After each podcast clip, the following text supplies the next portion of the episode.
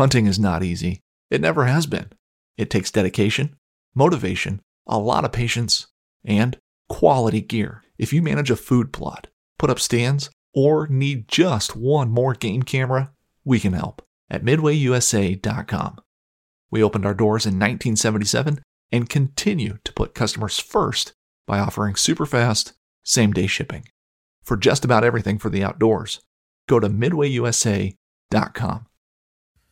ButcherBox makes it easy and convenient to get the highest quality grass fed, grass finished beef, organic free range chicken, heritage breed pork, and wild caught seafood without any antibiotics or added hormones delivered straight to your door. For me, I love their ribeye steak with a smoke and reverse sear, their tender belly bacon, which is some of the best uncured bacon on planet Earth. ButcherBox partners with people, small farmers included, that treat their animals in the best possible way and never give any added antibiotics or hormones. When you join, you choose your box and delivery frequency. You can cancel at any time without any penalty, and ButcherBox delivers amazing and fresh meat right to your door in a 100% recyclable box. For a limited time only, get free chicken nuggets for a year and 10% off your first box when you sign up today and use the code WP. That's a 22 ounce bag of gluten free organic chicken nuggets in every order for a year when you sign up at butcherbox.com forward slash WP and use the code WP.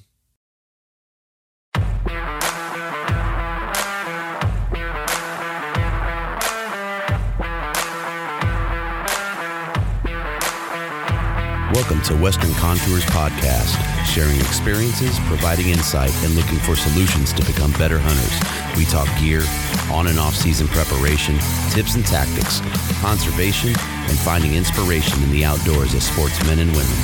Thank you for joining us as we share our love for all things Western hunting. Hey guys, I caught up with Jimmy Glaeser, Chief of Staff for Kong Valley Collective. We get into hunting camp traditions, whitetails out of tree stands, and prepping for Western hunts, not to mention his impeccable timing. So we're on with Jimmy Glaeser. Jimmy, thanks for taking the time out of your evening, man, to sit down with me and talk about your outdoor experience and hunting. Welcome. Yeah, I appreciate you having me. No worries, man. So why don't you just jump right into it? Give us a little background. Uh, tell us about yourself. Uh, yeah, so born and raised in uh, northern Wisconsin. Uh, c- come from a hunting family. It's some of my first memories were walking trails with my dad, and uh, yeah, just something I've always done. I've always known. In high school, I was big into sports, so did you know hunted when I could. In between those, those kind of take up a lot of time, obviously. Um, after that, I played a year in college, so again, didn't really uh, get t- too much time to hunt. Worked four years on the road as a welder and a pipe fitter, and that was definitely not very good for the hunting aspect of my life. But uh, I mean, I miss it. I mean, I loved that job. It was fun traveling, seeing some awesome stuff, and uh, yeah. Then I met somebody and moved home, and been married, man, ten years. So, yeah, here I am. I now work for the railroad. Been doing that for four years, and we got one son. He's three, and another one on the way. Nice. So what kind of hunting Yeah. are you doing back there in, in Wisconsin, man? It it's all uh whitetail, you know, tree stand hunting. Um, do a lot of grouse hunting. Just got into turkey hunting last year, and uh, starting to enjoy that. That's something nice to do in the spring. Kind of breaks up the season, or gives me something to do in the season besides shed hunting and scouting and that kind of stuff. And going crazy. Yep, yep. Do some fishing, you know, when I can, and do some ice fishing. So try to stay busy, you know, and staying outside. So how did your 2018 season go? Oh man, it was it was one of the my favorite years hunting by far. Uh, started, I uh, planned a Colorado archery elk hunt so that kind of started for me in 2017 and so all of 2018 that was just learning how to call and planning that and i did i went there like september 8th through the 15th and turned out to be just everything you know and more i could have asked for i went in i went in confident that there wasn't much more i could do to prepare Mm-hmm. and uh, i think that's something if you plan something like that you definitely have to I mean, regret is pretty expensive compared to what you could have done so Oh yeah. There's I went in pretty confident knowing that no matter the outcome, that it was going to be a great experience coming out of there. So and it was, man. I I should have been tagged out on a monster within two and a half hours of hunting. What happened? I uh, so me and I was there with uh two other guys and one of their sons, and uh we got there about noon, got camp set up, started hunting our way up this mountain. We we were- camping at about eighty four hundred feet, and the top of this ridge was about ninety seven. So like I want to get up there. You know, I had already known the spots I wanted to hit first. You know, kind of had a game plan laid out, and we get there and they were pretty exhausted from the trip and the altitude.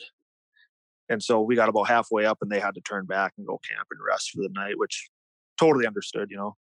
So I start making my way side hill and trying to work my way up a little bit. And I hear them kind of bugle. They had a little bite and blow bugle tube. And I hear the kid bugle. And so I kind of bugle back at him, just playing around.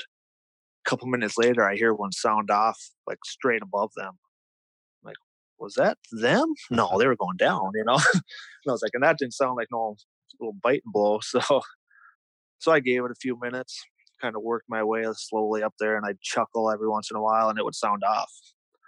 So I'm like, sweet, here we go. Totally dumbfounded that this is all falling into place already. That fast, yeah. Yeah. So I work my way up, and I try doing a or I do a breeding sequence, and he's not really moving too much. So I'm like, all right. So I just kept working my way into him, and I get to the top, and uh, it's just nasty thick. You can hardly see, you know, 15 yards.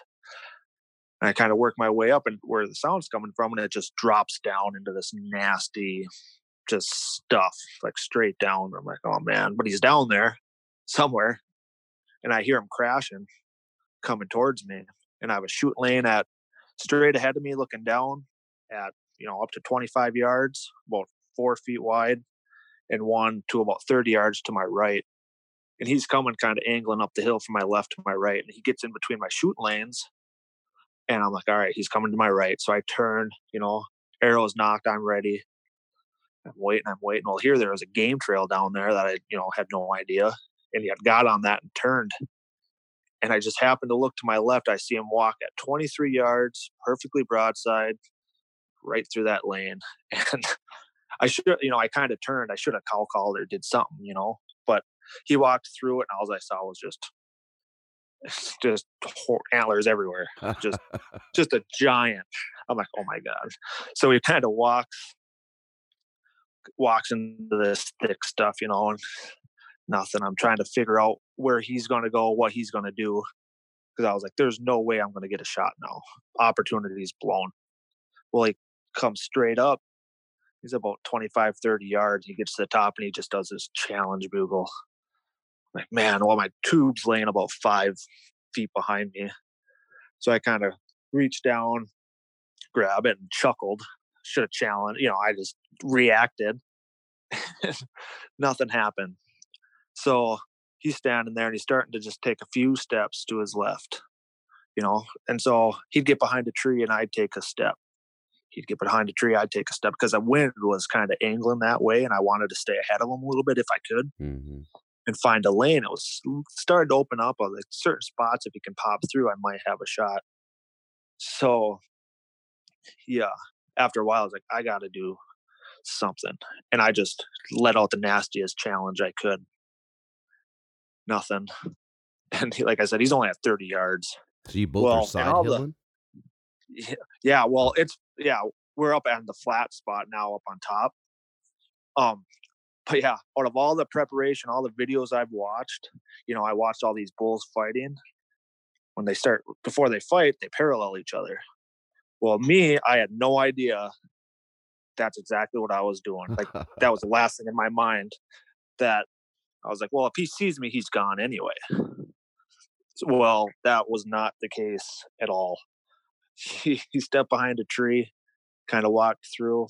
I took another step and he saw movement and he turned and he charged me. And oh my God, my heart just started racing. And, you know, it was just reaction time. I just drew my bow and he's just barreling through these trees, running full steam at me. And I got my bow drawn and he stopped at 12 yards and perfect frontal shot up until his last step. And he quartered to me a little ways, kind of stepped behind something. And I like, I got. I have a shot. Well, there was a branch I didn't see and it, you know, hit a branch and a ricochet and arrow was bouncing off through the trees and uh, he goes running off. But man, it was, I was, my heart was just going nuts at that point. I could imagine. and it was it was something that I was like just floored. There was no way that that just happened to me, you know. And I had on a Tactacam and I was like just pumped. I can't get back, can't wait to get back and and look at this footage, mm-hmm. you know. Well, here when I was moving through all that crap, it got jarred up a little bit. And you couldn't really see nothing, but it was it was amazing. the guys down at camp, there was like, "There's no way, no way." I'm like, huh. "Yeah, yeah," and I kind of showed them the the video, and uh, yeah, it was pretty pretty epic. So the next day, we kind of got went back up there just to double check, you know, and looked around, followed his track, and you know, never found nothing. So we we were sitting up there, and so this is yeah the very full day sat down and for lunch up in that same spot, and all we hear is these dirt bikes just ripping through the oh, the drainage, and we're like, man, what in the heck, you know? And but these all then all of a sudden, right to our left, we hear like a soft bugle. We're like, what? Was that a bugle? You know, it's hard to tell with the bikes dirt bikes going. right below us, and so I call. We're sitting down, and I call call, and yeah, and I'm like, that's a bull. It's a young bull, but he was coming. So we're trying to get you know ready, and we start putting all our snacks in our packs, and it's just loud. Just those bags are just crackling, and but I was like, geez, you know, we're five hours into actual hunting, and we're we're on them, you know. And no better than that. Jeez. No. And so Sunday, I ended up hunting by myself. Those guys went. They wanted to stay low. They were pretty beat and that kid, that 13 year old, got into a rut fest down on this meadow about half a mile from camp. And I got back at dark, and though I couldn't understand any of them, they were talking so fast, and there was bulls all around us. This one was chasing them, and that 13 year old man, he was just fired up. You know, he was like, "This one would just, just." Just scream and I just bugle. I didn't know what I was doing. I just made a sound and it just fired back. And so that was that was pretty awesome here. No, I mean, if even if I wouldn't have saw an elk here and those guys' stories, man, that would have made the whole trip it. right there. Yeah. So how do you so, so coming from oh, from ahead. Wisconsin, man, to Colorado? That that's some serious preparation, right? I mean, you're you know you're trying yep. to figure everything out. You know, your tree stand hunting back home. You know, whitetail. There's some drastic differences. So what what kind of homework were you doing? How were you scouting the area or e scouting the area? What did you do to learn the call in? Uh, so yeah, I kind of started, like I said, the fall of 2017. Me and my buddy kind of decided we wanted to go, wanted to go out there. He ended up not being able to, and uh, he told me about that about December. So I was like, well, all right. Well, I, you know, bought some. I was on the Go Wild app, you know, asking for all these pointers on elk hunting and what to, what I should be doing and people started answering questions. And Jonathan, you know, he was like, "You got to learn to call. You got to learn to call." I'm like, well, I tried. You know, I bought some cheap Primos pack, you know, diaphragms, and there's I I couldn't even make a sound off of them. Well, he's like, well, you gotta, you know, buy some Phelps ones. I was like, well, I don't think I can do it. You know, second, you know, I tried once, didn't realize how different calls can be and so he uh he ended up sending me some and that was a game changer so I just, you know, I took four lessons with uh, Michael Batiste from the Elk Calling Academy, and that guy's yeah, just an wealth of knowledge. Highly recommend him. I mean, it's he has some pointers and some tips, and it's just phenomenal. It was exactly, and then I mean, countless hours over the phone learning to call with Jonathan. I mean, it was hours. I would practice on my way to work, on my way home, you know, and anytime in between, piss the wife off. She'd be in the garden, and there'd be a awful sounding bull or cow, you know, thirty yards from her in the yard. she'd just looked back at me and roll her eyes, screaming death. But yep, pretty much. Been there, done that, man. Neighbors so, walking, neighbors walking out the house, looking like, "What the hell's going on here?" Yep. And so, so I just went all in and trying to learn how to call, you know, and understand what they're saying. I mm. mean, there's so many resources out there with you know Michael and uh, YouTube. I mean, anywhere you look, you can get some questions answered. So, so I went all in and got confident that I can understand what they're saying and you know have a good idea once I got out there for calling aspect. Mm-hmm. Um, as far as picking the spot, because that's you know a lot of people ask how where'd you go? How do you figure that out? I just I googled top ten units for Colorado archery, um, and they do a great job of telling you how many bulls were harvested, how many people hunted it, um, and I kind of picked kind of the middle of the pack. There was a lot of it was one of the top hunt for hunters amount of hunters in that unit, but there's also more elk, total number of elk. So I was like, well, best case scenario, or you know, maybe somebody will push something to me even if I mess up. Right. So I kind of did that and asked around about certain locations. I wanted to be a ways away from any big interstate or any big road and just started looking and uh, me and Michael had actually one of the classes went over. I kind of had a big old, you know, grid picked out on where I had an idea. Mm-hmm. And he kind of sat down with me and he's like, well, this is, this looks good. You know, he's because of, you know, this, look at these benches, look at this, all these water sources, um, and stuff like that. So after looking at all this, you know, these maps and stuff with him, kind of narrowed down pretty much my game plan, really, where I was going to camp. You know, I had multiple camping spots just because you never know once you get out there how many people will be there. Um, so yeah, I just picked out a bunch of different spots in a unit and like, well, drive out there and see what it's see what it's like. And if there's a lot of people at one spot, then we'll just go try camp at another spot, try another area uh, kind of at the mercy of other people at that point, right? Who got there first, and uh, so yeah, it was that was that. And then I mean, preparation or other stuff was I had hardly any gear, so I was working as much overtime as I could, trying to get. You know, I needed a nice pack. Uh, just basically everything. I didn't have game bags, pack, uh, bought an extra knife, or GPS. You know, kind of decided I'm going all in. Mm-hmm. But you have this because once you have yeah. right, exactly. Because once you have all that gear too, then you have it. And uh, so it was. It, I mean, it was a it was tough, but it was. I was fortunate enough to get some overtime in to help pay for some of that expenses. Mm-hmm. So, uh, but yeah, and it's like I said, it. I did everything I could. You know, watched as many YouTube videos and listened to podcasts out. You know, podcast. Um, the Elk Nut Paul Medel. I mean, he was his podcast to listen to are just unbelievable. Um, so yeah, that's that was it. Just a bunch of podcasts, YouTube videos, practice and practice calling. Hours and hours and hours oh, for, for a week, right? Oh yeah, yeah. And it was. I started, and it was the end of March when I when I got those uh, reeds in the mail from Jonathan, and I left September. So, you know, six months of just nonstop practicing and practicing. And I felt pretty confident going out there. Yeah, that's a that big I, deal too, man. I mean, there's a lot of guys that are apprehensive um, that want to get, you know, into some of that Western elk hunting.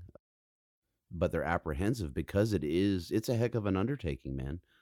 Right. You know, I'm I'm about 15 hours from Colorado, and that's still an undertaking. You guys are what 24, 25 hours on the road or something? like Yeah, I think it took us 26 with a couple stops to get out there. Yeah, so that's a big undertaking, man. I mean, that's that's pretty good though, right? You know, six months figuring it out. I mean, you you definitely dove into the resources, and I can't say enough about uh about Elk Calling Academy, man. He uh Michael Batiste puts out.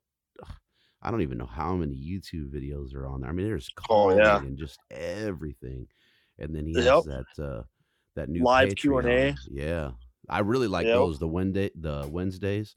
Um, but Yep. then now he has the uh, Patreon page, which is really cool too. I've been doing so. I'm excited to translate that into uh, my season this year.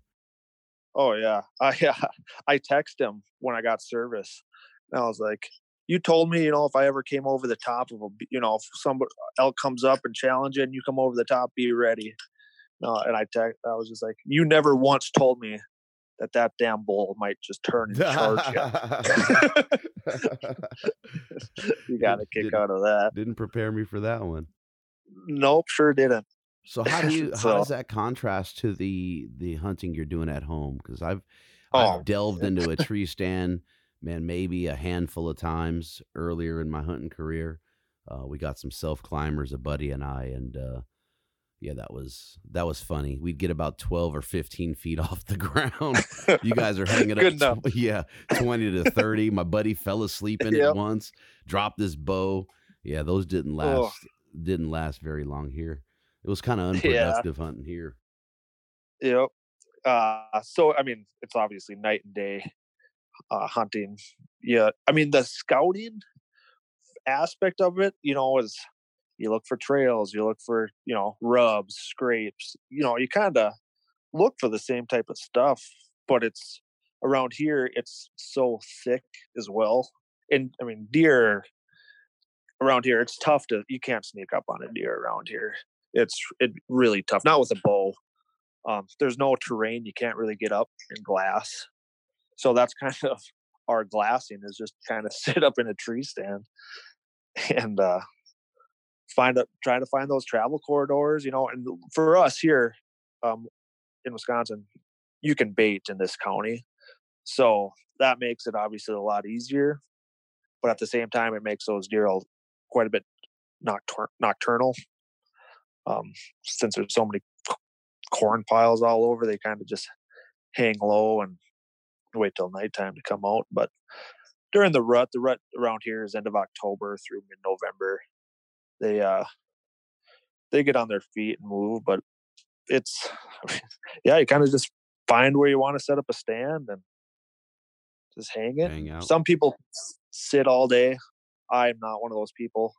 Uh, I much prefer the Western style of hunting, the stalking, the hiking, the all that. But uh, kind of got to just do what you got to do around here. So yeah, you just go up in your stand, and some people play on their phones or listen to podcasts. And I just like sitting there and watching watching the animals.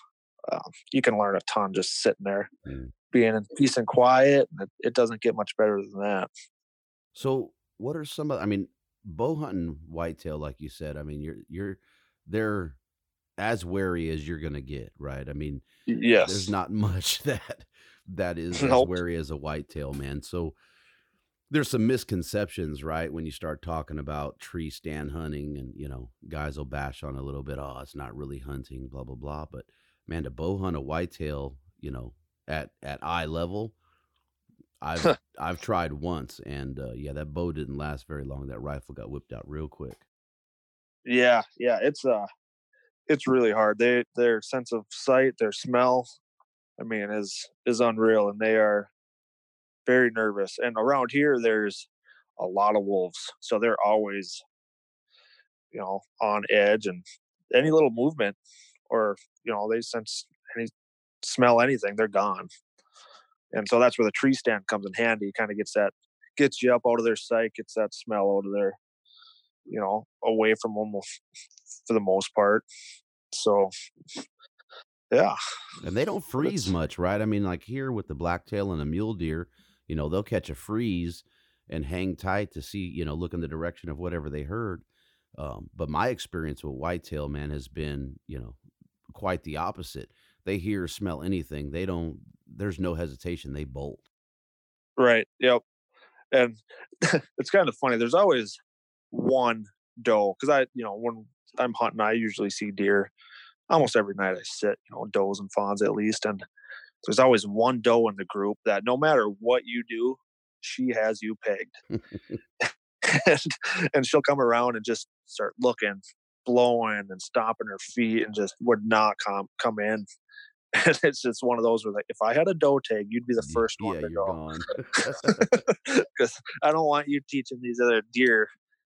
But yeah, they're you say yeah. When it comes to bucks, they're they don't mess around with seeing what it is. If something's not doesn't look right or smell right, they're out of there. And they won't come back for a long time either if there's in that area if they're if they sense something's wrong. So you you may not see them for a few days, or Oh, oh, yeah, they might. You might not see them in daylight for the rest of the season. oh wow, Yeah, they so much happens. patterns. Oh, exactly. And so then you kind of just, you know, that's where game cameras are nice because they're going to move eventually during the day. You just kind of got to change your plan and move around a little bit. Try to try to catch them. So that's all public land, correct?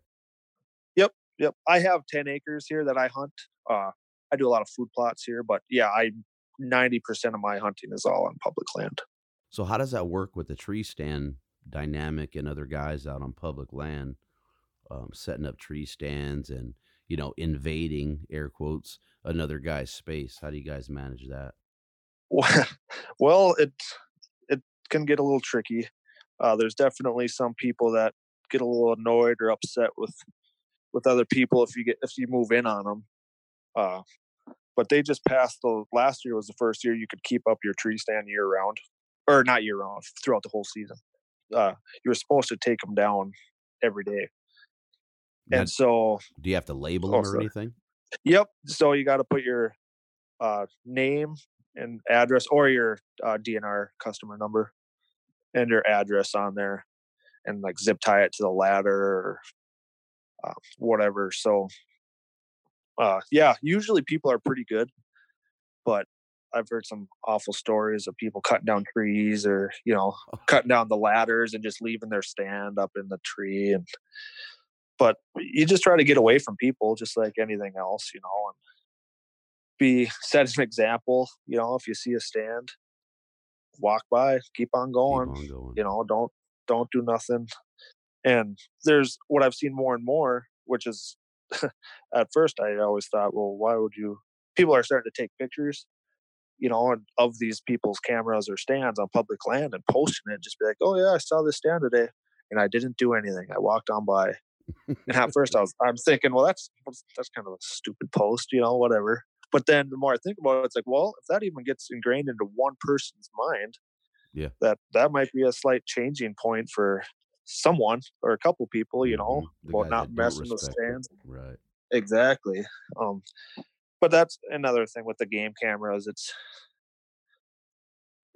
a little sense of security, I guess, with some cell cameras and everything else that people have. It's We just hang them, hang them on the tree by your ladder. Yep. Or? Okay. uh yeah on a trail or over the uh, bait pile or uh, you know anywhere i have a tripod it's called the plot pod that i use on my f- food plot um, kind of set a camera on there and i can move it anywhere but yeah otherwise just strap it to a tree and kind of you know point it where you want it So was that was Colorado? That was your first experience in elk, or Uh, nope. Uh, that was my third elk hunt. So my first one was in 2012. My buddy called me and he's like, "Hey, you want to go to Montana elk hunting with the rifles this fall or this winter?" I'm like, "Sure." And I was like asking all these questions, you know, how much, you know, because I had hardly any money at the time, and well, still don't. But uh, we, uh, I was like, "Yeah, let's that sounds fun, but I got to figure out finances and all this stuff. When do you need to to know by? I was like, he goes, I need your DNR number and by tomorrow. I'm like, what? He's like, yeah, the draw last day is tomorrow for the application. So I'm like, well, that's there's no way I'm having this money by tomorrow. And so he uh kind of gets back to my grandpa said that he'll put it on his credit card if you wanted to uh just pay him when you get here. I was like, well, okay, that works. Let me I'll figure it out, you know, in a couple hours and get back to you. So I was looking at selling stuff because I really wanted to go on an elk hunt. That always been a dream of mine. And so we ended up, you know, I agree to it, get ready, and I just kind of tagged along. He had hunted that spot quite a few times with his grandpa, and so I just kind of tagged along and followed suit. We get set up night before, and we get camp. We got to camp on this private land right at the base of the mountain. That was uh, just a rancher that my buddy's grandpa knew, and we hunted all the public lands around there. But it was nice little camping setup for us. And so there was another group of guys that were right next to us, hunting in the, or staying at that same place, and we we start BSing with them the night before. I think it opened on a Saturday. Start BSing with them, having a couple beers around the fire, talking about our game plans for the next day, and got along great with them. Morning comes, we get up, you know, really early and start busting butt around the mountain, work our way up, and we hear a shot that right below us, right where we came. Like, man, what in the heck? Kind of work our way back, and we ended up seeing elk every day we hunted. But that first day, we were me and my buddy were side hilling it. I just happened to look to my left, and the first elk I saw was this big cow about five feet from me, just looking at me through. All I saw was head through the brush. I'm like, oh my god! So I'm like yelling to my buddy, I'm like, Clayton, Clayton, Clayton. By that time, they busted out of there. There was elk running all over. Well, like idiots, not knowing, we just tried following them. Well,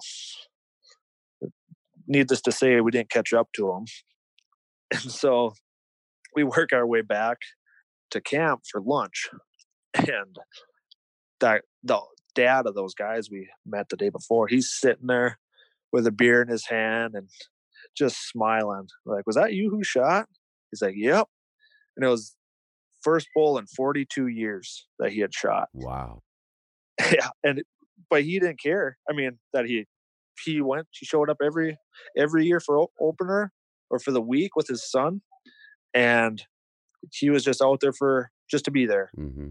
It's like I've, it's tradition to them. I'm not going to miss it. And he didn't hunt too hard. You know, he stayed at the base of the mountain and worked his way around, but it panned out finally for him. And like, oh, where, you know, did you get it? Did you? He's like, nope, it's still there, you know, and told us the story. He shot it at, you know, 30, 40 yards or whatever it was. And we're like, sweet, well, you need help. He's like, yeah, I'll probably need some help. Like, all right, me and Clayton will take the afternoon off and help him. It's the least we could do for this guy. And so his son, is yeah, son and his buddies show up. We go walk about a mile and a half and beautiful five by five that he shot. And we're standing there looking at talking, and we're all kind of looking around, waiting for somebody to make a move. And finally, the dad's like, "Well, I, I guess I'll gut it." like, okay, well, I thought, you know, Oh, I he had it just sitting. Yeah, he, yeah. so, so we, I was like, well, I, I could gut an elk, I guess. I, I had no idea what to do, to be honest. I was just kind of there. So he guts it, and we're all holding legs and watching him gut it. And uh, well, that's probably right, probably good enough. And like, well, do we? Anybody going to quarter this thing? Or because I didn't realize at the time there was a gutless method to quarter it. We're like, nope, there's no, uh, no one knew how to quarter it. and it's like, well, we we could probably drag it. and that's what we did. Six guys drug that thing a mile and a half. Hold on, man. So you're you're hunting whitetail, right? Most of your life, and you got this Yep. guy hunting 42 years, and nobody Yep. knew how to how to quarter out an elk. Not not a clue. That's just a big ass deer, right? Pretty much, yeah. We we did we did have a game cart for deer that Mhm. we tried putting it on. Oh, yeah. and it was just nope. That that was not happening. And so it it absolutely sucked. And but it worked out. We we got it back. But man, it Oh. was it was a rough go. You got five, four or five guys dragging dragging a gutted elk. Got it off. Yep, mile and a half. Oy. Yep. It was rough. It was a rough, rough afternoon. And uh I don't even think I really did anything. There's my buddy and a couple guys, they played D1 football. So I was like, you guys got this. It's good for you. Yeah, that Stays- dead weight. Gets you in shape. And, but man, it, it sucked. It was, we were pretty all pissed off at each other by the time we got back. but That's but it was fun. I mean, Better than experience. me. Yeah, I don't know if I would have. Some guys I didn't know. I'm not sure if I'm helping drag an elk a mile and a half, man. It's a big ass Yeah. animal. yeah. Well, we were hoping we'd end up getting one, you know, up on the mountain, and Mhm. then they'd you know have to pay us back. But it was it's one of those situations where sometimes you have it takes you one time to learn something, Yeah. and that was that time. There was I can tell you how many times I'll do that again. But I did end up getting a mule deer on that trip, uh, second to last day, a four by four. So that was that was awesome, and the game cart worked a lot better with that. Yeah, for sure. Something that fit on it. Yep. Yeah, that elk, you're lucky to get get the hind quarters on there. Oh, I think we ended up just ditching the cart. It was just those tires were just crap. It was just dragging on the rim, and yeah, it was rough. So you had uh so let's see, that's Colorado, Montana. Yep. And then in 2000, three years after Montana, in 2015, I got to go up to a, uh outfitter up in British Columbia, Big Nine Outfitters, Oh nice. and that yeah, it was one of the best experiences that I've ever had. My uh, and it was just a fluke. I was my uncle was going up there. He worked this.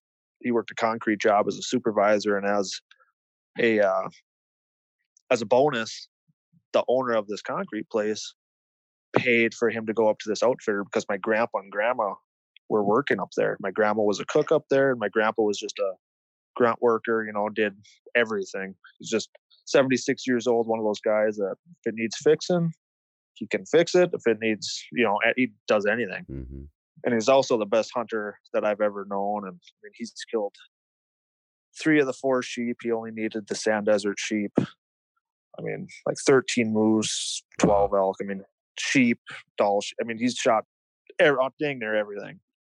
And that was his life. He built his whole life around hunts. When he would, uh, when he was younger, if he wanted to go on a hunt, he'd go to the bank and say he needed home improvements on his bathroom.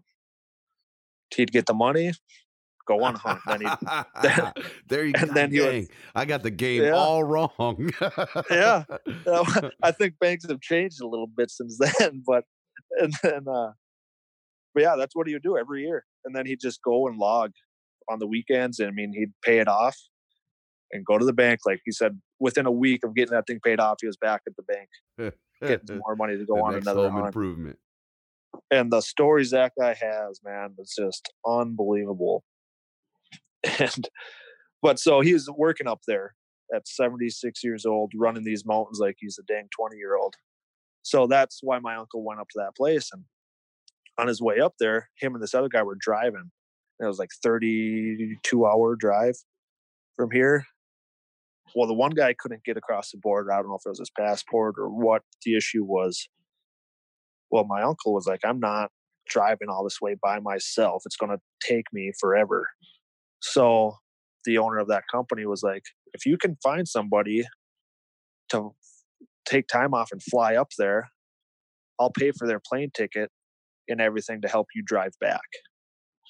So my dad or my mom called me and because my dad couldn't go, he was having like eye surgery in a week or something. And she was like, Do you want to go up there? I was like, Well, I mean, I would, but just to be there for a day to help him drive back, it's kind of, I don't want to take that time off. And uh, it'd be nice to see my grandpa and grandma up there, but it'd be a long two days just flying, turn, sleeping, turning around and driving back. So she's like, Well, hold on, let me get back to you. Well, she ended up getting a hold of my grandpa and he talked to the owner of that uh, Big Nine Outfitter, and my grandma had never taken a tag or an elk.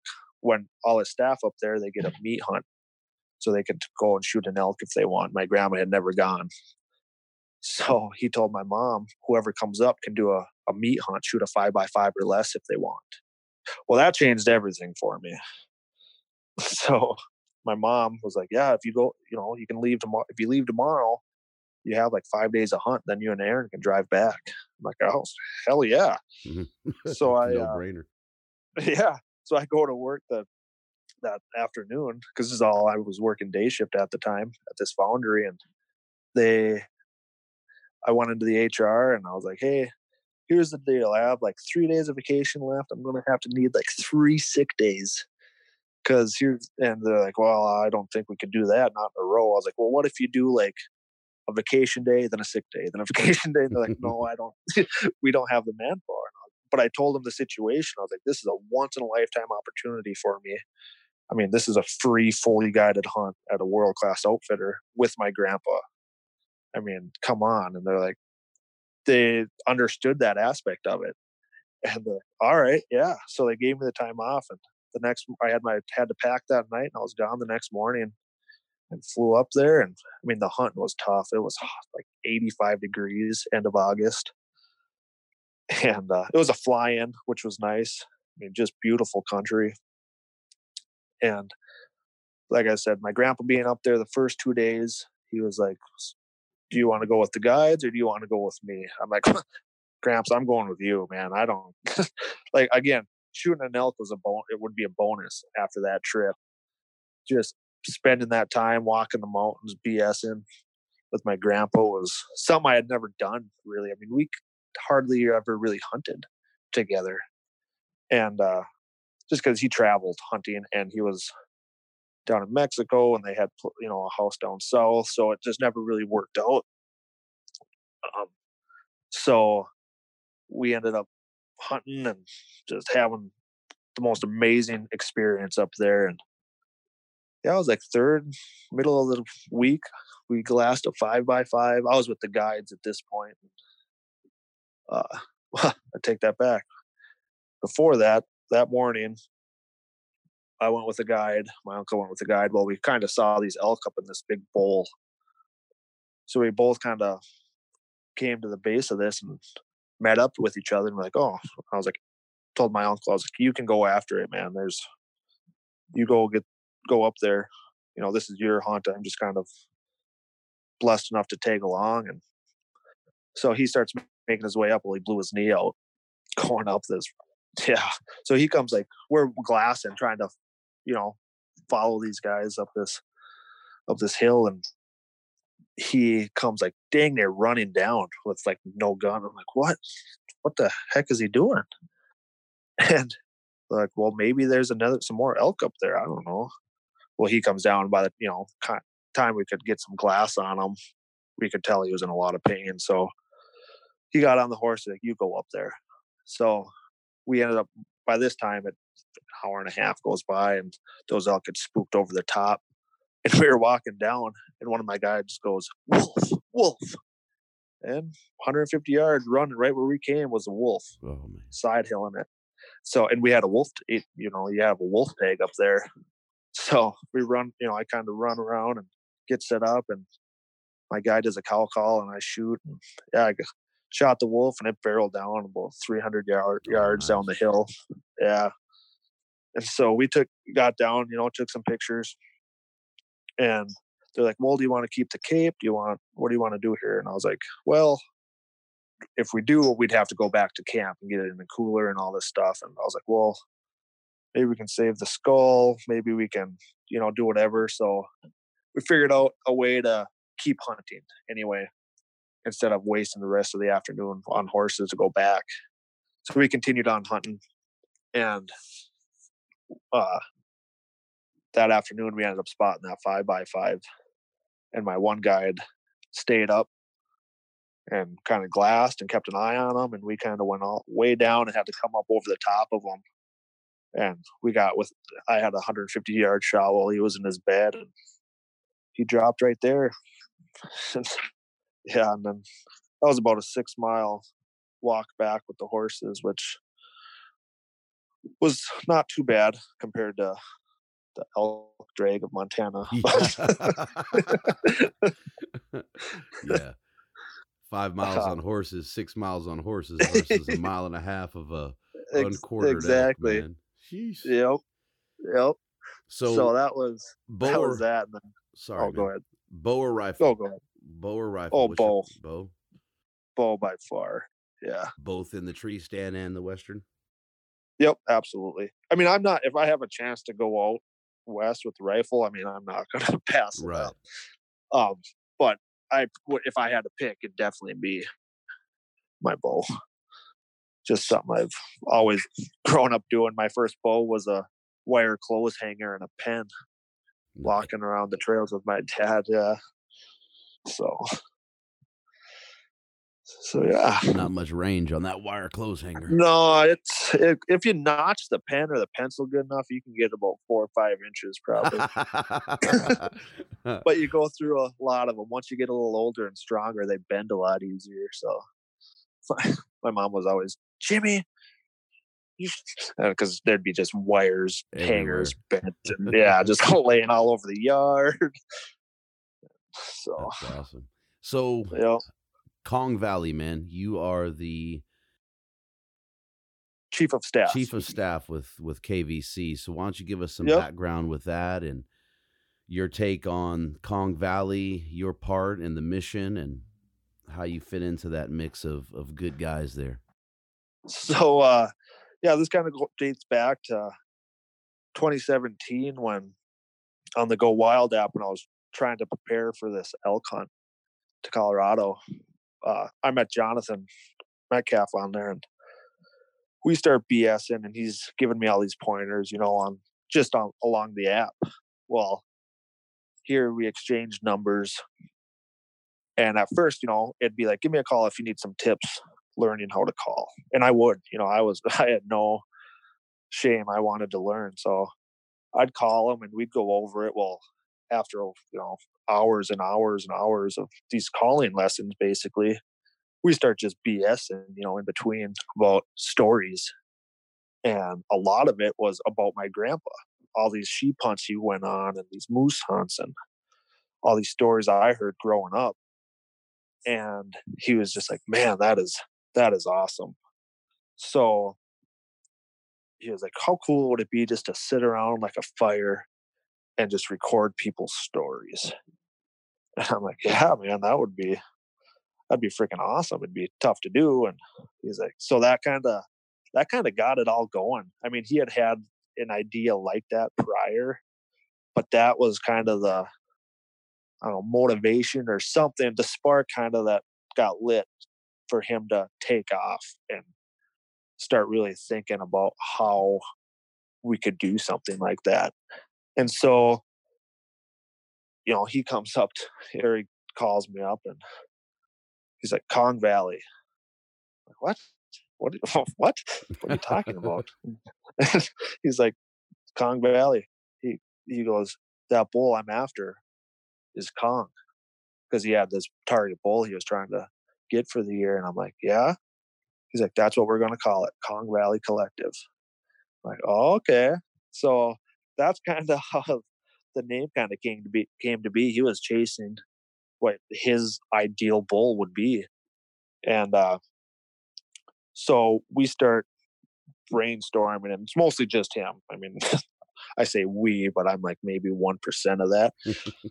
Um, so he uh yeah he just gets this idea about listening to people's stories and trying to change what the quote unquote industry has done to the hunting community um, because at one point there there was a time there had to have been when it didn't matter if you hunted if you're a hunter fisherman kayaker hiker mountain biker, dirt biker, it didn't matter. People got along a lot easier, it seems like. And so he want, you know, the idea behind all of it is we want to try to bring everyone back to start respecting the outdoors together and understanding different aspects of the outdoors and to change uh, as in the hunting aspect of it the word success. It's not just about the meat.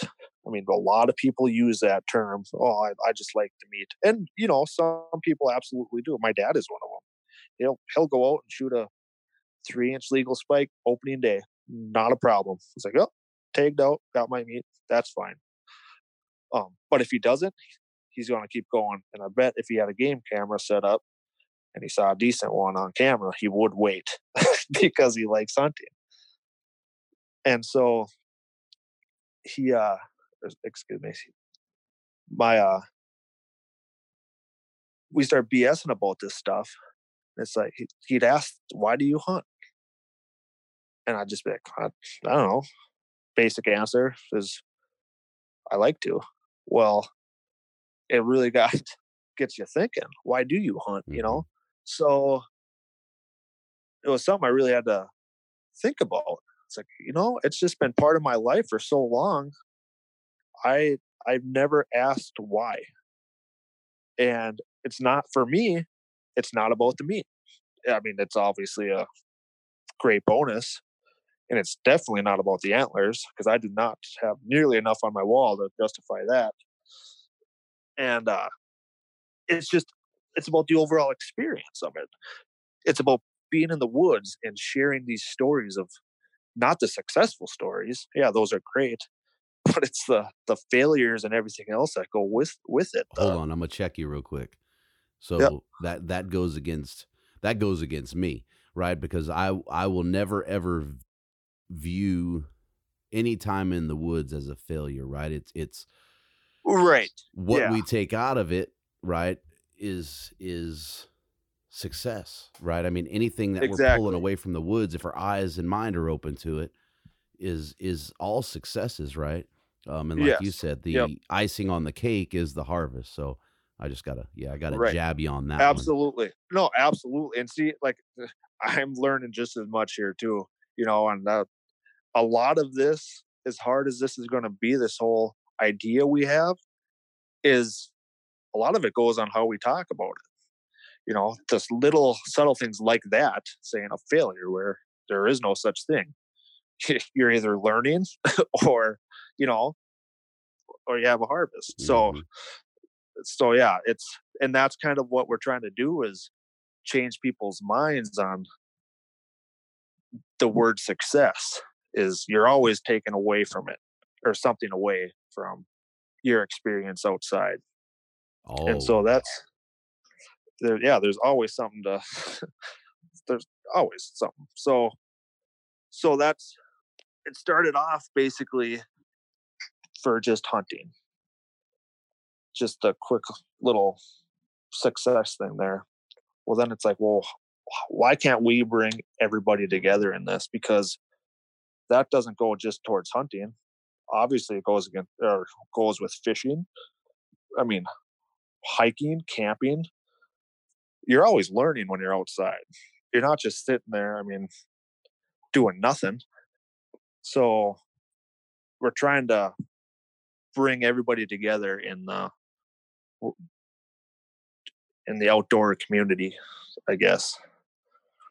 So so the backpackers, the mountain bikers, the trail runners, the kayakers. Yep. Exactly. Everybody. There's so why is it oh, important to bring everyone to that round table, so to speak, and not just focus on your passion of hunting? well, because everyone needs, you know, loves using the outdoors, and I it's strength in numbers. So if we can start getting these other demographics to start supporting you know, if we can all start supporting each other, I mean, we could really start making a big change, especially, I mean, uh, in the public land aspect of things.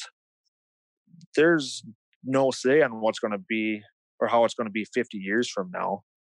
So we, if if you like hiking, what uh, any of those things, if it's on public land, you should definitely start supporting other people that are using it and that's we need to start bonding together because like I said, you never know when one law can pass, one anything. One person gets in office that can change something. It doesn't matter.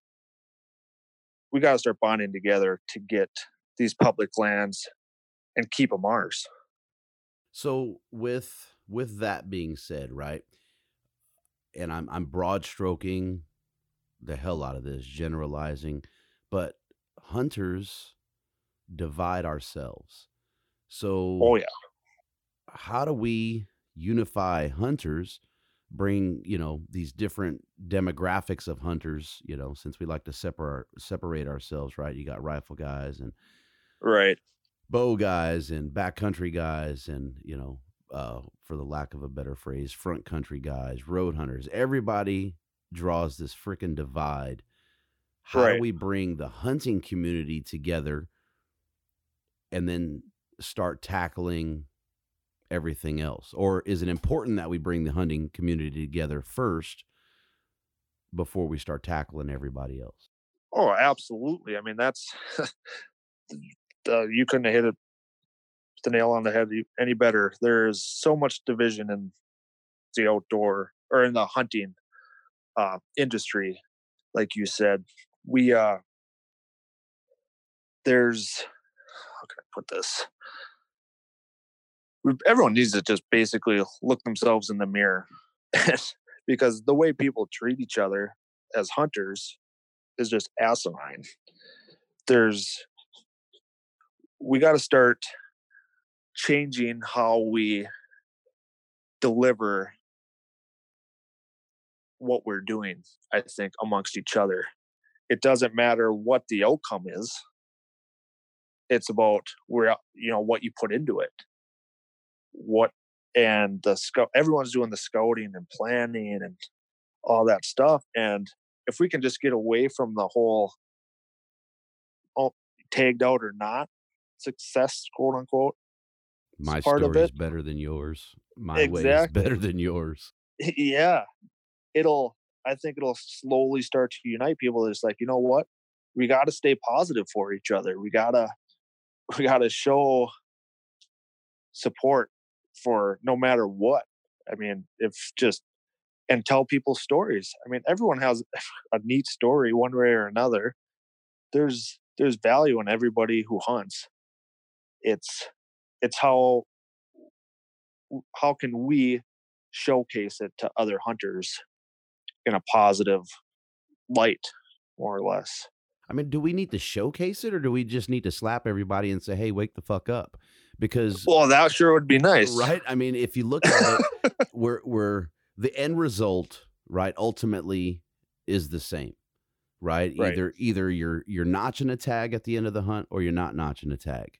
Does it really Right. matter how you got there? You know what I mean? If, if Jimmy is like, hey, I'm, I'm to tree stand hunt October, November, but man, I'm prepping for this elk hunt and I'm gonna just go get after it, you know, after this 26 hour drive, or whether, you know, a guy that lives in, you know, Montana or Colorado is driving five minutes away and jumping out on the mountain, the end result's the same, man. I, I just, yeah, for me, that's a, uh, that one, that one gets me all salty. I, I think it's stupid Oh, as yeah. hell, right? I mean, yep there's so Yep. much information that that's out there we're all sharing it um, everybody's you know consuming it looking at the same things trying to get better at their game um, yeah I, I think it's a it's a quick slap to the uh, to face a chin check if you will man and just a, a wake the fuck up you know stop with the divide and and that's the scary part is you know to a point right i don't think that we'll see hunting go anywhere in our lifetime. But i don't either when you start looking at, you know, well, your kid's a, bit younger, right? You have a how old is he? Three years old. three yep Three. So I mean, I can see the potential to either lose it to a point where it becomes almost impossible, or losing it altogether sometime in his life, right? Uh, yeah Yep. we got to realize that that's what we're fighting. Yeah, I'm always at a loss of words, man. A and for me it's i can i can bs with anybody about hunting i mean the scary part for me is the social media. I mean, it is a it is great, and I think it'll be very helpful. But at the same time, it is it's a nasty world out there. There's keyboard warriors that, I mean, they're sh- typing away saying they're the best. You know, it's all about, you know. But it's but it's not even social media. Again, it, right? It's it's getting that fucking chin check and say, right. you know what I mean? It's like right. I I like getting on and and you know being able you know let me let me check out Jimmy see what Jimmy's you know hunting today right like he right. posted a picture a couple days ago man with the sunset and, oh, and the yep. wind blowing across the uh the hard pack man and the flakes of snow yep. just blowing I couldn't see I, I, live in Southern California I wouldn't be able to experience that if you if you weren't a hunter and I wasn't a hunter and there wasn't social media I wouldn't get to see that stuff, right right I wouldn't yep. get to look and read Luke's you know uh 30 million years of kicking ass in the Oakwoods right. post. Right. Right. You know what I mean? Yeah, we wouldn't get any of that. It, it, right. So it's not it's not social media. It's not an industry issue. It's we're freaking idiots because we do right. this to each other. You know, the the the people that we should be standing side by side with and backing up, whether they choose to shoot a trad bow, a compound, a crossbow. You know, I don't care if you're shooting a goddamn musket right? We're right. we're, we're there yep. and we have the same end, right? The same but, end, the experience in the wood, the family time, the tradition, testing yourself, whatever it is between day one and the last 15 minutes of the hunt, man. I just I don't get it. Right. Where, where I was going with that was like the negative aspect of it. Right. To where I, there's people where I talk to, you know, on social media and, you know, around like if we go out to dinner we run into each other it's crazy to me how different they are online versus in person. You know they're these badass keyboard warriors on on social media and then you run into them and then it's like you guys are best buddies bsing about hunting. It doesn't matter what you're shooting what you're doing it's when they're in person they seem to lighten up a little bit it was where i what i was getting at with that so that's the whole social media. Yeah, sorry, man. I get I get fired up with that. no, it's all good. It's all good. I hear you. That shit fires me up. so, but yeah, I mean, we gotta just start treating each other better. I mean, that's it. Doesn't even have to do anything with the outdoor community. Just in life in general. Yes. People just need to start making a change. I mean, we're already up against it, right? You get the you get the uh I always call them the wrong things, but the PETA type folks that yep. uh, you know want to search this stuff out, and we wouldn't right we wouldn't be talking to them. They hunt us down online and you know send comments and and all the negative. I mean that's the that's the ones that we should be fighting and dealing with. Exactly. Yep. And all it takes is one bad picture or one bad comment on the you know and that's all the ammo they need to to fire at us, you know. So yeah, it's it's tough, man. It's I mean that's the hard part, right? You know, we we want to and I and I've caught myself reflecting on this because I've brought it up on on other episodes. And I think that there needs to be a level of care that goes into a post, right? And that's just because Absolutely. it's a representation of the entire hunting community. Um, yep. But it is a bit frustrating to think that hey, you know, the people that I follow or or that follow me, we're of the same mind, right? We're we're right. hunters, they're hunters or fishermen, and they have a respect for it. And then these people go and they search these things out. You know, that's a rough one, man. I've been kind of juggling that in my head lately. Like I don't, I won't post anything that has a bunch of blood or you know tongue nope. hanging out, and that's just a standard right. for myself. But is it wrong for a guy that wants to post his harvest? You know, or the or the grip and grin. Right. You know what I mean? That's a rough one. Right. Man. it is, and it's and that's the that's the whole learning thing for us too right now is trying to find that perfect balance. So you, you can show this, you know, a little bit of it, but it's it's ever evolving, you know, with with it. So yeah, it's it is tough, man. It's and I agree. It's I'm not one to show you know blood, much blood, and try not to anyway. And it's you don't want to give them any ammo right. that you can it that can be preventable. Yeah, but So at what point? At what point do we do we get to stand by what we've done? Right. I mean, you know, you Right. get you shoot any animal in the boiler room, and there's going to be blood. Right. Yep. If that Right. animal anchors, and it was ethical, should we have a problem with with posting it?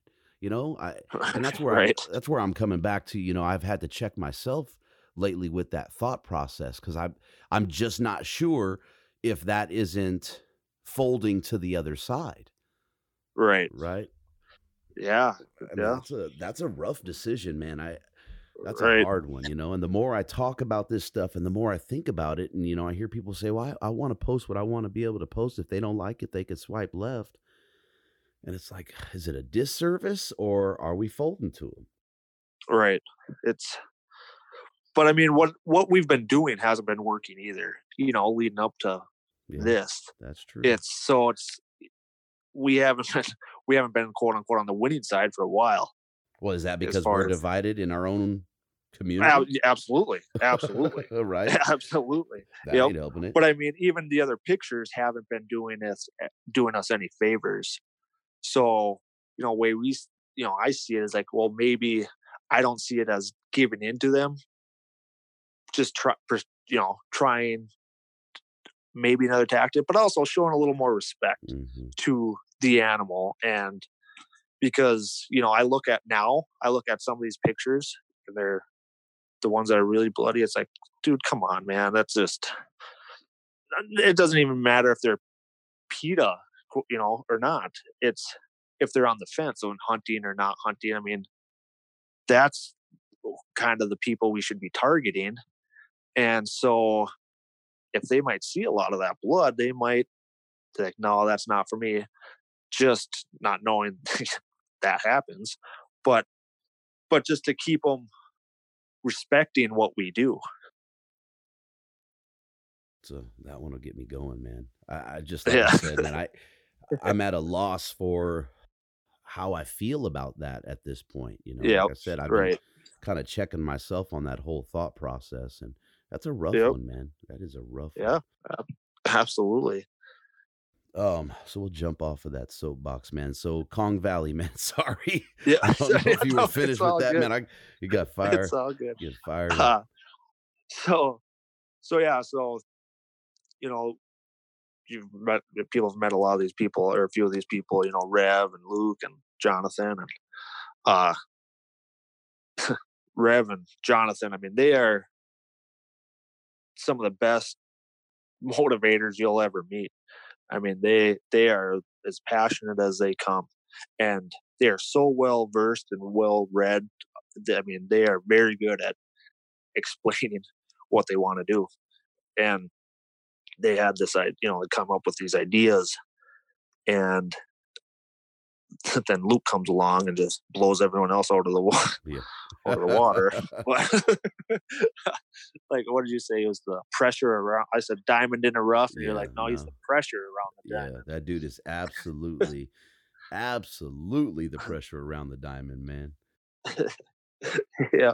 Um. So, but I get where I was getting at. You know, Jonathan asked me if I wanted to be like the chief of staff because he's telling me, you know, I'm in the know mostly about everything going on with Kong Valley, uh, as far as the direction it's headed, what we're trying to do, um, partners, all that stuff. But you know, we're have we kind of have an ambassador program going on right now, which right now it's we're going to be changing up a lot of stuff. Right now, it's kind of on hold as far as till we get that figured out. We want to have some changes to it to just make it better for everyone. Um, but all these people kept coming up to Jonathan and Rev, and he's just like at work trying to deal with all these others, all these other things going on. He's like, I need somebody that can t- explain to them what we are, what we're doing, you know.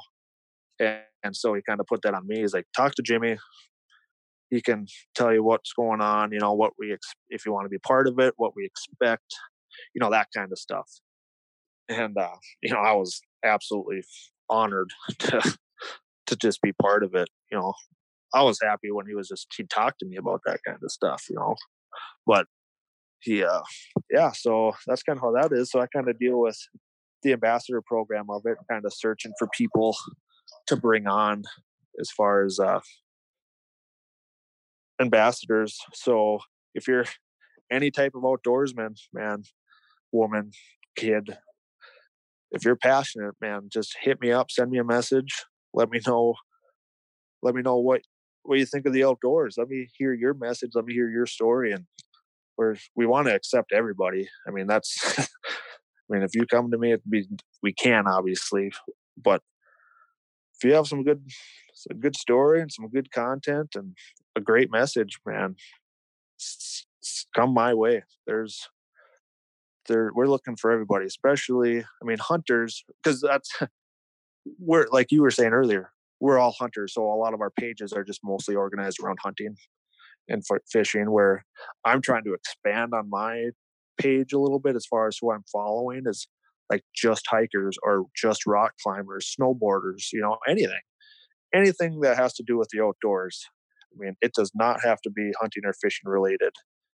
Um, so if you know anybody like that, or if you are one, send me a message and let's let's start talking. So if a guy says, "Hey, man, I you know I could rip on my snowboard and carve with the best of them," I mean, are you looking at a guy that's up at the upper echelon of his of his skill or his craft, or are you looking you guys looking for guys or or women? It does are... not. I don't care if you have eighty thousand followers on Instagram or eight. I mean, if you are passionate about it, I mean, and can show how passionate you are and show us what you do, it that does not matter or followers or any of that does not matter to me. So just a love for the outdoors, skill set. Absolutely. Skill yep. set will come right with the years. Yep. Uh, yep. Yeah, absolutely. There's there's so much out there that people are like you said passionate about that we need we need people to showcase us and we if we feel like if somebody is say you know we'll use that snowboarder as an example.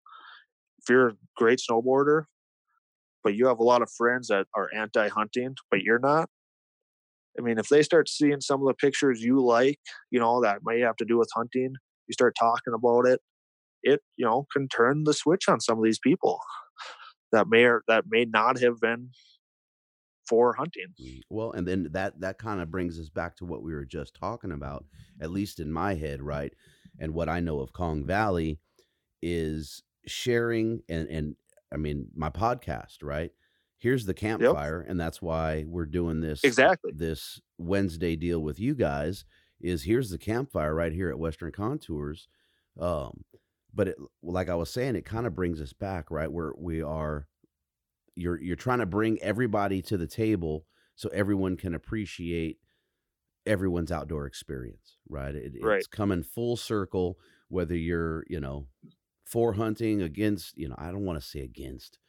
I hate saying right. that. Right. Um, because, because a lot of those people that don't get tough, it, yeah, a lot of those right. people that don't get why we do what we do as hunters, a lot yep. of them just refuse to get it right you can share exactly you can share the yep. stories with them they may not i think that the experience right and and i've said it before who the hell can't get behind you know trials and tribulations to a success um and i think that when people start to liken their outdoor experience to ours as hunters right to the folks of of kong valley whether you know I hear kayakers a lot, um, a rock climber, right? There's a struggle. His his notch tag is at the top of that face. You know, I mean, right. at least that's what I think about it, right? I'm not a rock climber. Yeah, you know, damn right. I'm climbing up some sheer face. no, I'll go the I'll go the climbing gym and struggle for about 40 feet, but that's about it, man. Yep.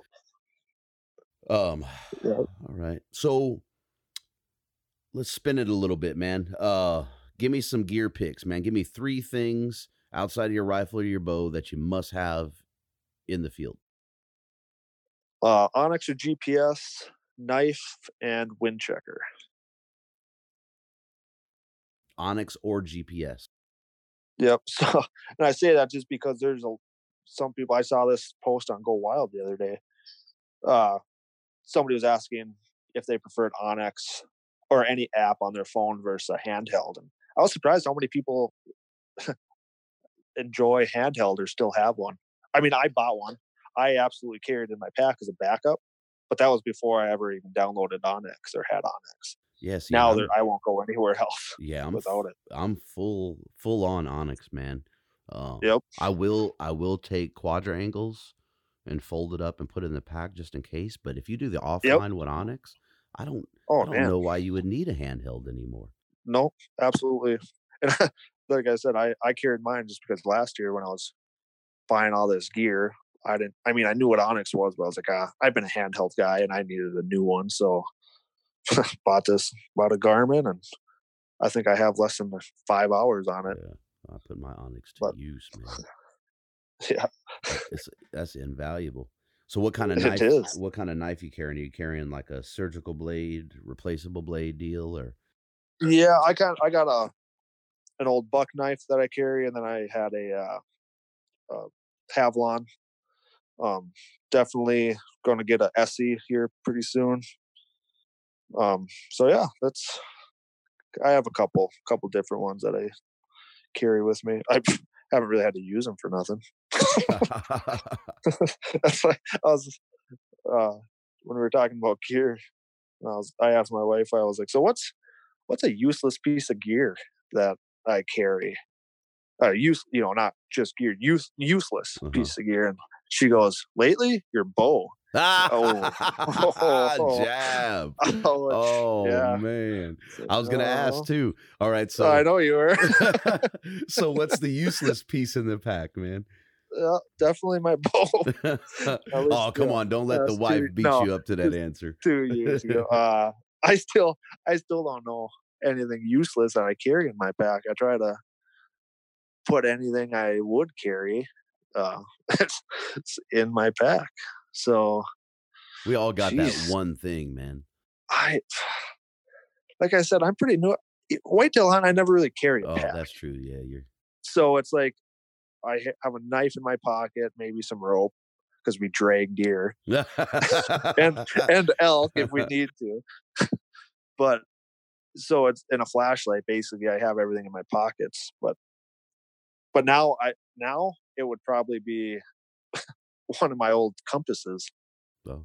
To be honest, just because I have onX and I kind of know the area enough. But And you know what? I still eh, thinking that. I mean, because I carry that quadrangle, so I still carry a compass. Yep. Man, but that's like you know, if if that battery dies or you know, Yep. for whatever reason. oh man, yeah, I. I just still carry it too. But that's the only thing I. I I don't know. I really, I really don't have.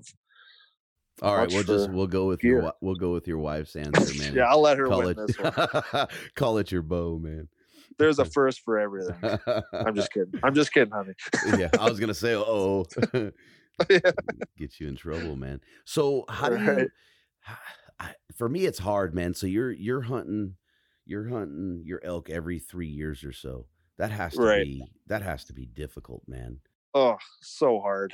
And I was going to go two years in a row. So I, when I got home from Colorado last year, so the plan was, or the agreement was, I get to go on my Colorado elk hunt this year, or 2018, 2019. Me and my wife are going to take a trip somewhere together. And she loves the outdoors. She loves hiking. Um, so I get back from Colorado, and I'm sure showing her these pictures and you know these videos, these screaming bulls back and forth, and she she's like, "Wow, that's really fun." And I was like, "Yeah." And you know, while we were there, there was these cabins along this river that were you know relatively cheap for a week, and there's like hot springs there and all this stuff. And I convinced her that that's going to be our trip. We're going to go to this, stay in one of these cabins in the month of, for a week in September, and I got to bring a bow with, and we get to hike the mountain, and I'd have my bow, and we were just going to hunt together.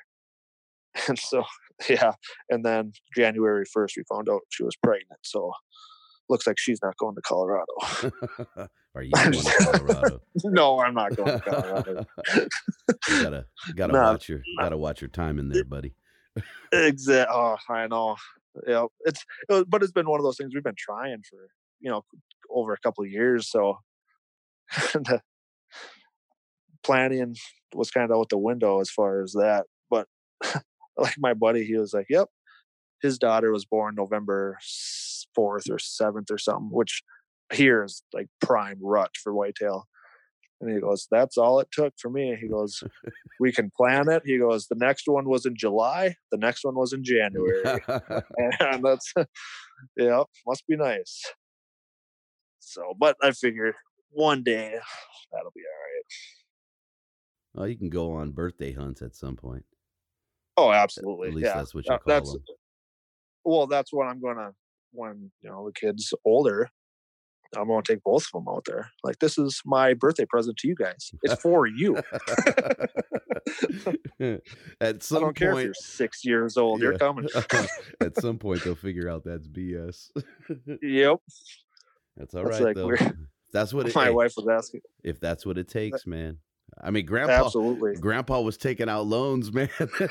Right. that Yeah. dude had the game Yeah. figured out. Yes, he did. Yeah. And then he was gone on the weekends paying them off anyway. So, but, uh, but yeah, my wife asked what we should get Cameron for his birthday in October. And I was like, I don't know. Maybe a new bow or a Mhm. rifle or something he can grow into. yeah, a ground blind I'll and just- some warm clothes. Uh, yep, I'll just use it for for uh, for the next five years. Thirty inch draw Right. on a on a Yeah, four year old yep. bow. exactly. So, yeah, and that was another. Speaking of the ground blind, that was out of all the elk experience or in 2018, the hunting aspect of it. Uh huh. 2018 was the first time I got to sit in a ground blind with my son, and man, it was amazing. He did awesome. We, we just sat behind the house. We had some deer coming in all the time to the food plot. And unsure how it's going to go with a three-year-old, and eh, man, he he sat there and we saw deer, and he was quiet. And, oh, it was it was amazing. You know, it was one of those things I've been looking forward to my as long as I can remember ever wanting kids, which I've wanted kids for a long time. So it was it was a pretty special moment for me. That's awesome. So, how important is it to you to pass down your your hunting tradition, man? That your dad, you know, passed down, and you got to experience that with your grandpa and your uncles. Oh man, it's it's so important to me. I mean, I hate you know saying the word traditions just because I know how blessed I am, how I grew up, and I know there's not everyone had that. Well, the tradition But- is different for everyone, right? Right. Yeah, exactly. But I mean, the new hunter coming up that day, you know. But so I just, like I said, growing up, I was had that with my dad, and I just we still bond over it. I mean, we we look forward to our weekends all year long. You know, we do the opening rifle season, or we stay at the hunt shack for the week during rifle season in November, and opening fishing, and I mean that's the biggest bond that we've have together is the outdoors and hunting and fishing and spending time together. And it's just something I want to pass on to my kid to have that that bond with him. I mean, and it teaches every I mean, teaches ethics, honesty, patience. You know, it teaches these kids and, you know, their life lessons out there. And so yeah, it's just something I'll strive to do. I mean, getting these kids outdoors is and family just bonding over everything is something that can't be taught and you can't find it anywhere else Yeah, it's the, the values that come out of that experience outdoors, man. So, how does that? Yep. Uh, so, where are you guys going on that? Uh, to that hunting shack or that camp? Where do you guys? Is that right there by home or? uh nope so my dad grew up about hour 45 minutes south of here in uh, park falls wisconsin and well it's butternut wisconsin tiny little town and it's all him and his buddies and a couple of their kids um, i'm the up until last year i was the youngest kid at camp between probably 17 of us and uh it'd been that way for like years and i could we go down there the friday before you know, we have some beers and we play some cards. Um, if people want to go hunting in the morning, they go hunting. If not, we just sit around, have some coffee. You know, we're not out there just to go blasting around and killing all these animals. It's it's about just being together and having a guys' weekend. Come on, man, you're killing a stereotype there. Yeah, absolutely. not running, Yep. not running around in the '67 Ford with beers on the No. on the passenger seat, Yeah. man, blasting No. everything you see. Oh no, not not in the least. It's all about just just bonding together. I mean, these like I said, these these are all my dad's buddies, and I, I call them all my uncles, just because that's they've been family to me as long as I can remember. And they, I've heard all these stories that they have a million times, and each time it's either funnier or way more exaggerated, which makes it, you know, it's just I my mouth hurts and my jaw hurts from laughing so damn hard when I get back from there. It's I literally go into like a little depression when I get that back. Just like, man, that's it doesn't happen enough, you know. You know, especially with my dad. That's one of those things where it's you can't take any of that for granted. so Not it's but yeah, these those stories are just man. How many stories have how many stories have you heard that you've actually been a part of that were total fabrications when they tell them two years later? Oh man, too many. it's one of those things where it's well. I, sometimes it works out, and I don't correct them because it makes you know the story my end of it sound a little better. But but yeah, most of them it's like look, I was like, what? When did that happen? What did you what? That wasn't me, or no, that that Didn't Didn't go down that way. that. But that makes it so much No. more fun, right? I mean, No. you sit oh, there and absolutely. hear the BS and, you know, get to share it over and over and laugh, you know. Then the whispers about, you know, Jim's story being bullshit from two years ago. right? Yep. And so that's yeah. And that's my I remember growing up or after when I was old enough to go to the hunting shack and my mom was just a nervous wreck. And she was like, You can't I, I got to go when I was twelve. She's like, Jim, you can't take him. He's like, He's twelve. He's he has he's old enough to have a hunting license. He's coming with me. you know, she was just like, Oh man, just nervous and now she's asking me like, so when can Cameron go to the shack? When are you taking him? I'm like, uh, in Wisconsin now you can buy a license. You can any kid can own a license. So I could take him legally hunting tomorrow, or you know during season, but when he is three, and so it's like, well, I still think he's going to have to wait till he's a bit older till he So can have pull that trigger. yeah, and just that hunting shack, you know, atmosphere. But the, but that'll be, you know, that's because those guys are a lot of them, you know, they all hunt still, but I mean, they're not getting any younger. So it's one of those things where I'm gonna even after, you know, say 15 years from now, I think that's still where I'm gonna go from during rifle season. Just that's something I've done for last 15, well, or last 20 years, and I want to continue just doing it with him in that same place with those same guys or those That's guys as kids. So, yep, absolutely. That I mean, and, and you know, I'm not.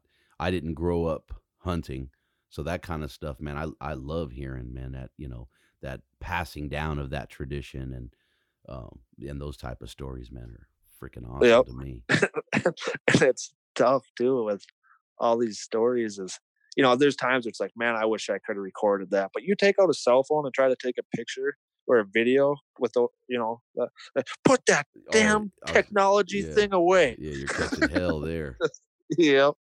It's just like so. I just mostly. I mean, there's times and moments I'd love to capture, but you know, it's all all of it's just ingrained in my memory Yeah. anyway. You know. What what happens at the shack Oh. stays at the shack. Yeah, pretty much. Yeah, that's exactly true. Awesome. That's probably why mom was worried it. about you going out there at that's 12 exactly why mom was, yeah, exactly why she was worried. But it was all good. Nothing too crazy. what do you have coming up for 2019, man? As far as your for, as far as your hunts, we know you're not uh, breaking away with a baby due in September. All right. Congratulations much. on that, by the way. Oh, thank you. Yeah, we're uh, pretty pumped up. Um, not much. We uh, I just got back from ice fishing trip last weekend in northern Minnesota. That was a good time. I didn't catch. I mean, caught some walleye and some sauger and a nice eel pout, but that was pretty, pretty much it. And then coming up, me and my dad both threw spring turkey tags at the during the same season. So middle of May, me and him will be hitting the hitting the woods together, which I am pumped up about. Uh, like I said, I'm new to this whole turkey thing. I people go nuts over turkey hunting. I mean, well, I was, I was going to ask you because you know I've I've heard that people compare turkey to elk, and I've hunted right. both, man. And in my head, there's no comparison. So you'll me either. To, you'll have to let me uh, let me know what you think about that when they're gobbling at you. Oh yeah, and I I tagged out last year. It was like my first year really calling. You know, I tried. I set up some decoys. I saw them in the field a little bit here and there, and I was like, "Well, I'm gonna grab my bow and go shoot one with my bow." And I went out one day, and that he same thing. I drew or I started calling. Tom came in, and he he saw me draw, so he ran off. I was like, "Man, that was." Everyone says how tough these tur- this yeah, turkey hunting is, and that was pretty easy. But I mean, as far as getting them in range, I was like, well, maybe. So I was like, well, next day I'm just gonna go and sit here and set up again and try again. And I, yep, I set up a Jake and a hen decoy, and I, I busted them all out of the field when I walked out of there. And so I, I yelped, or I don't know what turkey calling. I, like I said, I just got into it, and I made a turkey sound like 10 minutes later, I was just hear this gobble behind me. I'm like, oh my God, right behind me. Sweet. And it came out strut, you know, full strut, and I shot it. Nice. so it was like one of those where I, those guys that really get into turkey hunting really hate that story. Cause I, I, I do exaggerate it a little bit with my buddies, like, "Oh, you say how hard turkey hunting is, and it's really not. I just went out and shot one with my turkey, or with my bow." With your bow, yeah. but, that that's a, but, a, hell of an undertaking, man. I they got really really good eyesight. They really do, and like, and these turkeys are all like they're all in the field, so you pattern pattern them like deer. Basically, it's not like a run and gun style, which is where it gets really hard. But I'm really, really looking forward to trying to get my dad one, to, hoping to double up. I'm to take my bow and he'll have a shotgun and just to try to give back. I mean, growing up, he did all the scouting and basically told me to sit where, you know, when I was younger. So trying to return the favor for a turkey for him this year. So that's awesome, man. Uh, isn't that and that's a big deal too, right? I, again, I haven't, I, I didn't grow up hunting, but to be able to do that and come full circle, that's gotta yep. be, that's gotta be oh, yeah. freaking amazing, man. It, it really is. Yeah. It's a, it's a good feeling. It's fun. It's a lot of fun. Just, and uh, you know, I, I totally understand because there was times when I was in middle school or high school, I, I'd have all these sports going on, and uh, he'd be like, "No, I'll go. I'll go set up your stand." It's like, "No, no, no, Dad, I got practice, but maybe after." Like, no, I'll go do it. And I, you know, there's times I kind of felt bad about it, but now, you know, that was it's. I totally get it. It's like if if my dad's busy, you, you bet your ass I'm going to go out there and set a stand and or anybody. You know, I just enjoy doing it that much. Just to, man, when Cameron's older too, it's I'm pumped, man, just to get him get it set up and try to, like you said, bring it full circle. Yeah, that's that's man. And again, it goes back to keeping that tradition alive, yep. right? I mean, that's right. That's huge. I think a lot of us guys that didn't or don't have that um, and didn't grow up that way, man, uh, that's yeah, that's definitely something we're envious of and miss. Right in that yep. in that part of it, man. That is just yeah. a big deal. And there's there's that there's that saying that if you teach your kid to hunt, you'll never have to hunt for your kids, and I believe it. You know, there's I if I wasn't in when I was growing up, I was in sports or in the woods for the for the most part. You know, my kind of keeps you on a level level playing field with you know on the good side of things and absolutely so but yeah other than that spring turkey um middle of september kids do and that's usually when uh, that's when archery season kind of kicks off. That's about it. So we're all, we're all going to be sending you pictures and messages rubbing it in yeah yeah oh i know. Impeccable timing I, jimmy that's what we're going to call you. Yep yep. Yes, you are. I uh, I've been kind of trying to figure out a way to get out to Oregon or beginning of August to maybe do a bear hunt with with Jonathan because flights are pretty relatively cheap from Minneapolis here. It's a couple hundred bucks, and the tag is what like sixteen. I think it's twenty four so- bucks for a yeah. non, for a non res predator tag up there. It's crazy. So if I could if I could swing it, you know, and you know, pregnancy and everything pending, I'd love to get out there do some fall bear hunting, but that's unlikely. But other than that, a couple of buddies drew bear tags for us around here. So I might try to help them, you know, maybe try to film a hunter or something like that. Yeah, that's about it. Just out there being a part of it, man. That's that's really Exactly. matters, man. Yeah. And I in the wanna it's nice this year is uh now that Cameron's a little older, like the last couple of years it's been hard for me to get out scouting.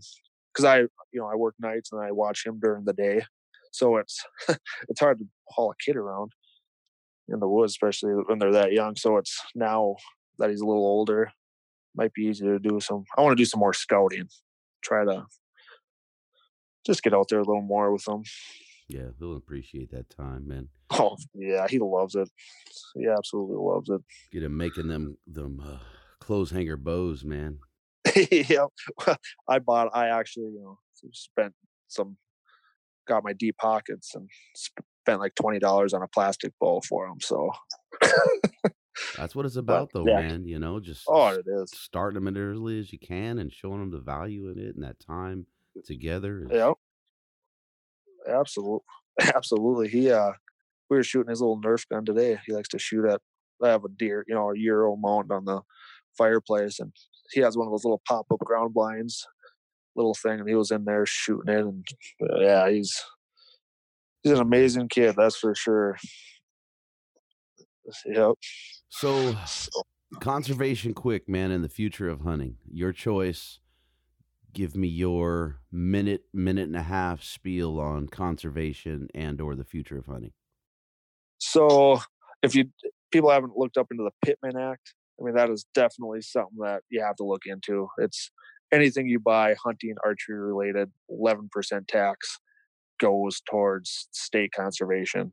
Um, other than that, boots on the ground. Everyone says buying tags, all this stuff, and that's nice and helps. But call your ward, call your biologist, call your game warden, ask what you can do to help. Call your forestry service and help plant trees. You know, a couple of my dad's buddies there worked in the Forest Service, and they love when people volunteers to help plant trees. And I mean, it any little thing help thing helps. So, yeah, get uh, start planning for the youth. You know, start help having them get involved.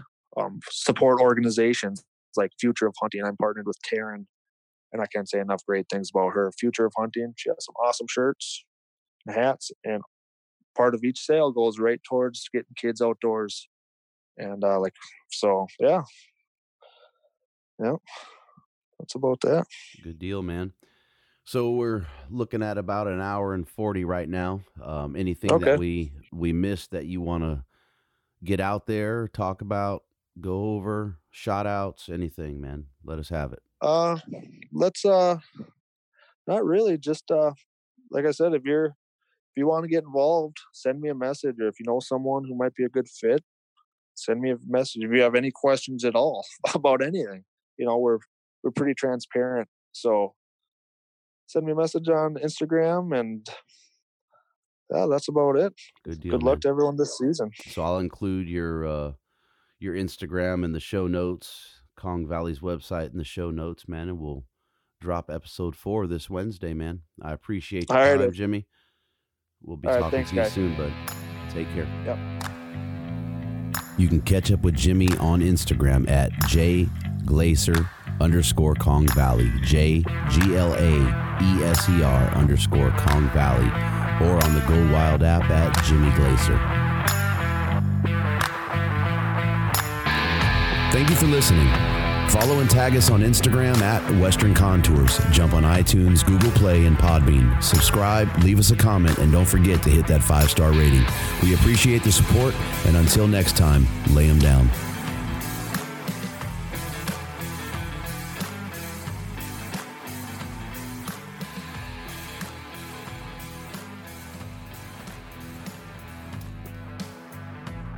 Hi, this is Weston Jenkins with Disabled Outdoorsmen, the founder of an organization where we choose and let individuals come in the outdoors.